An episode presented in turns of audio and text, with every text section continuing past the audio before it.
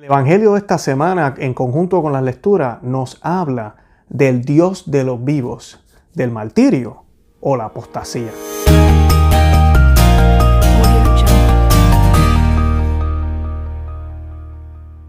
Y el Evangelio está tomado de San Lucas, capítulo 20, versículos 27 al 38, y dice, se acercaron a Jesús algunos saduceos que niegan la resurrección y le dijeron, Maestro, Moisés nos ha ordenado, si alguien está casado y muere sin tener hijos, que su hermano, para darle descendencia, se case con la viuda. Ahora bien, había siete hermanos. El primero se casó y murió sin tener hijos. El segundo se casó con la viuda y luego el tercero. Y así murieron los siete sin dejar descendencia. Finalmente también murió la mujer. Cuando resucitan los muertos, ¿de quién será, de quién será esposa, ya que los siete la tuvieron por mujer? Jesús les respondió, En este mundo los hombres y las mujeres se casan, pero los que sean juzgados dignos de participar del mundo futuro y de la resurrección no se casarán. Ya no pueden morir, porque son semejantes a los ángeles, y son hijos de Dios, al ser hijos de la resurrección. Que los muertos van a resucitar. Moisés lo ha dado a entender en el pasaje de la zarza, cuando llama al Señor el Dios de Abraham, el Dios de Isaac y el Dios de Jacob, porque Él no es un Dios de muertos, sino de vivientes. Todos, en efecto, viven para Él. Palabra del Señor. Gloria a ti, Señor Jesús.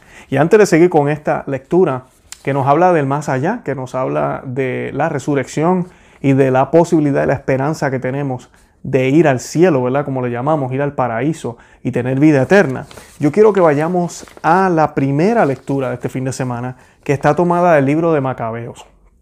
Y es del segundo libro de Macabeos, capítulo 7. Pero miren esto, los versículos van del 1 al 2, paran ahí y brincan hasta el 9 hasta el 14. O sea que brincan del 3 al 8. Del 3 al 8 no se van a leer este domingo en ninguna misa eh, en las iglesias católicas del mundo entero. El leccionario no incluye esos versículos. Yo los voy a estar leyendo y son los versículos, eh, son unos versículos bastante fuertes porque hablan del martirio de estos siete hermanos y ¿verdad? que junto con su madre deciden no apostatar, no negar al Señor, no violar la ley del Señor, y me parece una lectura excelente, muy, muy en acorde con lo que acabamos de leer en el Evangelio. Así que les voy a leer el texto entero. Y dice, también fueron detenidos siete hermanos junto con su madre. El rey, flagelándolos con azotes y tendones de, de buey, trató de obligarlos a comer carne de cerdo, prohibida por la ley. Pero uno de ellos, hablando en nombre de todos, le dijo, ¿qué quieres preguntar y saber de nosotros? Estamos dispuestos a morir antes que violar las leyes de nuestros padres. De aquí en adelante es la parte que no se va a leer este domingo. El rey, fuera de sí, ordenó poner el fuego, ordenó poner al fuego sartenes y calderas. En cuanto estuvieron al rojo, mandó cortar la lengua al que había hablado en nombre de los demás, arrancarle el cuero cabelludo y cortarle las extremidades de los miembros en presencia de sus demás hermanos y de su madre. Cuando quedó totalmente inutilizado, pero respirando todavía, mandó que le acercaran al fuego y le tostaran en la sartén. Mientras el humo de la sartén se difundía lejos, los demás hermanos junto con su madre se animaban mutuamente a morir con generosidad y decían, El Señor Dios vela y con toda seguridad se apiadará de nosotros, como declaró Moisés en el cántico que atestigua claramente, se apiadará de sus siervos. Cuando el primero hizo así su tránsito, llevaron al segundo al suplicio, y después de arrancarle la piel de la cabeza con los cabellos, le preguntaban, ¿vas a comer antes de que tu cuerpo sea torturado miembro a miembro? Él respondiendo en su lenguaje patrio, dijo, no, por ello también éste sufrió a su vez la tortura como el primero. Y ahora volvemos a la parte donde se ya se va a leer este domingo. Y cuando estaba por dar el último suspiro, dijo, Tú, malvado, nos privas de la vida presente, pero el Rey del universo nos resucitará a una vida eterna, ya que nosotros morimos por sus leyes. Después de éste, fue castigado el tercero. Apenas se lo pidieron, presentó su lengua, extendió decididamente sus manos y dijo con valentía, Yo he recibido estos miembros con un don del cielo, pero ahora los desprecio por amor a sus leyes, y espero recibirlos nuevamente de él. El rey y sus acompañantes estaban sorprendidos del valor de aquel joven, que no hacía ningún caso de sus sufrimientos. Una vez que murió, éste, sometieron al cuarto a la misma tortura y a los mismos suplicios. Y cuando ya estaban próximos a su fin, habló así. Es preferible morir a manos de los hombres con la esperanza puesta en Dios de ser resucitados por Él. Tú, en cambio, no resucitarás para la vida. Eh, esta lectura, ¿verdad? Un poco fuerte, pero pues nos habla del martirio. Y cuando yo leo esta lectura me recuerda también los martirios y suplicios que pasaron los primeros cristianos en esos primeros siglos y que siguieron pasando después de muchos siglos eh, de cristianismo en diferentes lugares donde los cristianos fueron perseguidos, donde los cristianos no se les permitió predicar, donde los cristianos fueron las víctimas.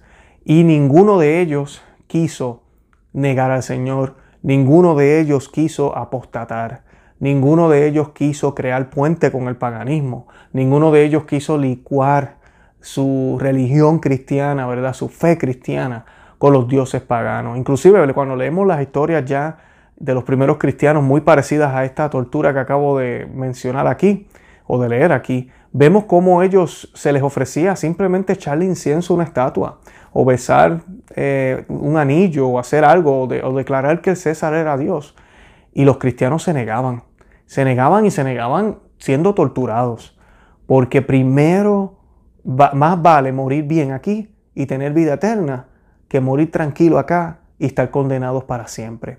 Y esto encaja perfectamente con el Evangelio que leímos ahorita, ¿verdad? Donde nuestro Señor nos está diciendo que, que el Dios de nuestro es un Dios de vivos, no de muertos.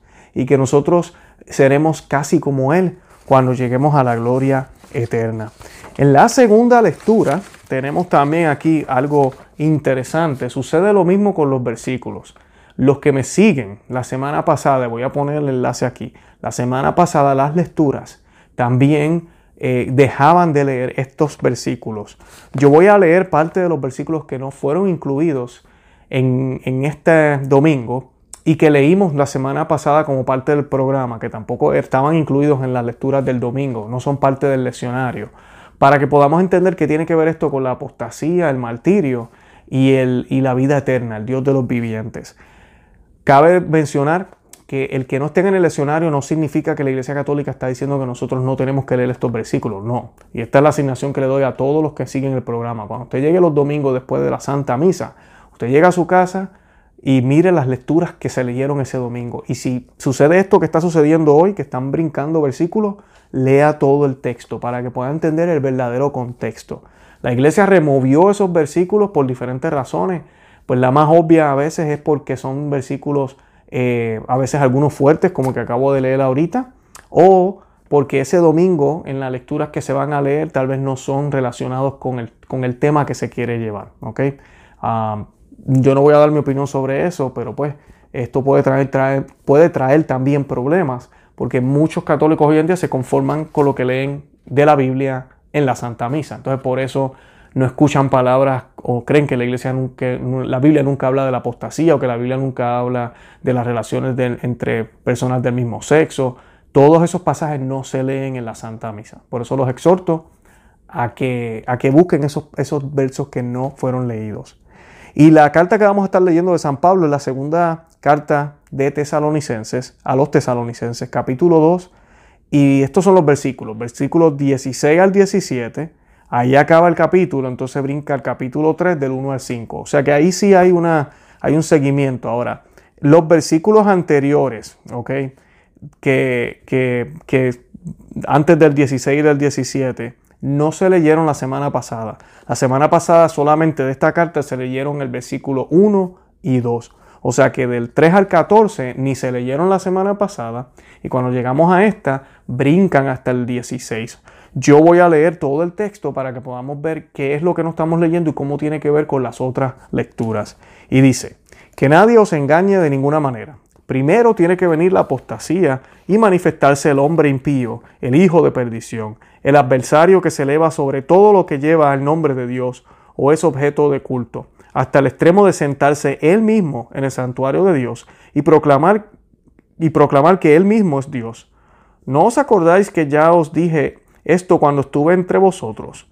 Vosotros sabéis que es lo que ahora les retiene, para que se manifieste en su momento oportuno, porque el ministerio de la impiedad ya está actuando, tan solo con que sea quitado de en medio el que ahora le retiene.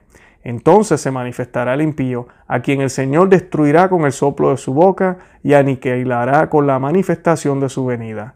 La venida del impío estará señalada por el influjo de Satanás, con toda clase de milagros, señales, prodigios engañosos y todo tipo de maldades que seducirán a los que se han de condenar por no haber aceptado el amor de la verdad que les hubiera salvado. Por eso Dios les envía un poder seductor que les hace creer en la mentira, para que sean condenados todos cuantos no creyeron en la verdad y prefirieron la iniquidad. Nosotros, en cambio, debemos dar gracias en todo tiempo a Dios por vosotros, hermanos, amados del Señor, porque Dios os ha escogido desde el principio para la salvación, mediante la acción santificadora del Espíritu y la fe en la verdad. Para esto os ha llamado por medio de nuestro Evangelio, para que consigáis la gloria de nuestro Señor Jesucristo. Así pues, hermanos, manteneos firmes y conservad las tradiciones que habéis aprendido de nosotros, de viva voz o por carta. Ahora, la parte que vamos a estar leyendo este domingo es la siguiente. Que nuestro Señor Jesucristo y Dios nuestro Padre, que nos amó y nos dio gratuitamente un consuelo eterno y una feliz esperanza, los reconforte y fortalezca en toda obra y en toda palabra buena Finalmente, hermanos, rueguen por nosotros para que la palabra del Señor se propague rápidamente y sea glorificada como lo es entre ustedes. Rueguen también para que nos veamos libres de los hombres malvados y perversos, que ya, ya que no todos tienen fe. Pero el Señor es fiel, Él los fortalecerá y los preservará del maligno. Nosotros tenemos plena confianza en el Señor de que ustedes cumplen y seguirán cumpliendo nuestras disposiciones. Que el Señor los encamine hacia el amor de Dios y les dé la perseverancia de Cristo.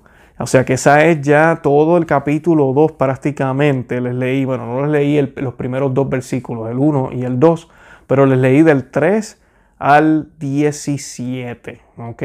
Y ahí podemos ver cómo San Pablo está hablando de la apostasía, de que el maligno, el impío, el engañador se va a sentar, y hasta, eh, se va a sentar en el trono prácticamente de la iglesia y que va a engañar a muchas personas con palabras bonitas, con milagros, con cosas hermosas y que la gente no se va a dar cuenta porque no aceptaron la verdad. Que nosotros tenemos que ser firmes. Esto nos recuerda la lectura de Macabeos. Ser firmes en la tradición y en lo que habemos aprendido. Cualquier cosa nueva que se nos predique, cualquier invitación que se nos haga a cambiar lo que tradicionalmente se nos enseñó, debemos rechazarlo. De eso se trata la fidelidad. De eso se trata el realmente escoger entre apostatar o el martirio. Porque el martirio sí puede ser un martirio como el que hablamos al principio de este programa, un martirio violento, pero también puede ser un martirio de desprecio, un martirio de no tener amistades, un martirio de quedarnos sin trabajo, un martirio de, de, no ser recibidos en un grupo en la iglesia, un martirio de las personas dejarnos de hablar, un martirio de quedarnos solos. Ese tipo de martirio tenemos que estar dispuestos a pasarlos por el Señor, con la esperanza puesta de que hay una vida eterna, con la esperanza puesta de que al final quien va a triunfar va a ser el Señor. Eso lo sabemos. Pero usted y yo tenemos que pasar por este calvario, por este camino de cruz y tenemos que ser fieles a la tradición, fieles a la palabra del Señor, fieles a lo que el Señor dejó en su iglesia santa católica, para que entonces así podamos alcanzar las glorias eternas. Los invito a que visiten nuestro, nuestro blog conoceamavivetufe.com, que se suscriban aquí al canal en YouTube, que nos busquen también por cualquier aplicación de podcast si desean escucharnos mejor eh, o no pueden ver el video. Y también que nos sigan por Facebook, Instagram y Twitter. Nada, de verdad que les deseo un feliz fin de semana, un feliz domingo y que la paz del Señor reine en sus hogares. Yo los espero, si Dios lo permite, en el próximo programa. Y nada, Santa María, ora pro nobis.